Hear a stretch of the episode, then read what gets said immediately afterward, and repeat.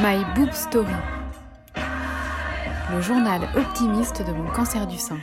Alors, on est samedi 30 janvier, enfin plutôt dimanche 31 janvier puisqu'il est minuit 39.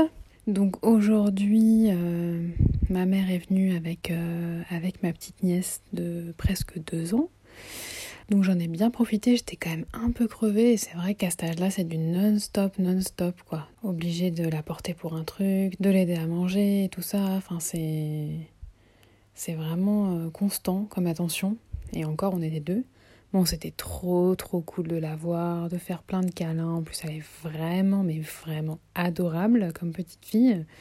Un vrai petit rayon de soleil, donc c'était super chouette. Et en repartant, ouais, je me suis dit, mais en fait, comme ça doit être difficile quand on est traité pour un cancer et qu'on a des enfants, notamment en bas âge, où là, en fait, bah, c'est du non-stop H24, quoi. Donc, ça doit être quand même très compliqué. Je mesure encore une fois ma chance de n'avoir que moi à m'occuper, à avoir une fatigue quand même moindre que des personnes qui ont des enfants, quoi, forcément. Je remarque que j'ai mis ma culotte de pyjama à l'envers, sans faire exprès. Bref. Et demain, eh bien, j'ai 3 super collègues qui viennent jusqu'ici. Et franchement, mais je suis trop contente, quoi. Ça me fait vraiment trop plaisir qu'ils fassent tout ce chemin. Et c'est vraiment trop cool. Alors, on est dimanche 31 janvier, il est 20h47. Et donc j'ai passé une super après-midi avec mes collègues qui sont venus jusqu'ici. Là, je me sens reboostée pour toute la semaine. Il faut que je remplisse mon dossier pour avoir ma carte d'étudiante. Je suis trop contente.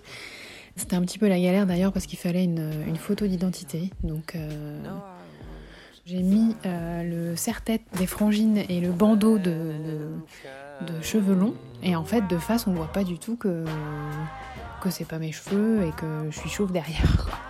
Puis j'ai aussi fait une commande de produits même, une marque de cosmétiques qui est vraiment dédiée aux femmes qui sont en traitement anticancéreux.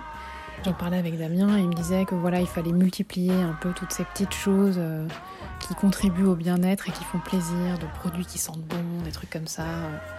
Parce que là, voilà, j'ai fait 5 séances de taxol, mais il m'en reste encore 7. Donc mardi, il m'en restera 6, je serai à la moitié.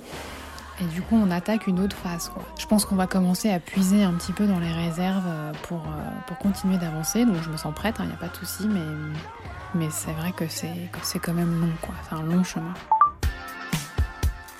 Merci d'avoir écouté ce nouvel épisode de My Boob Story. Désormais, retrouvez votre podcast préféré du lundi au vendredi dès 5h du matin.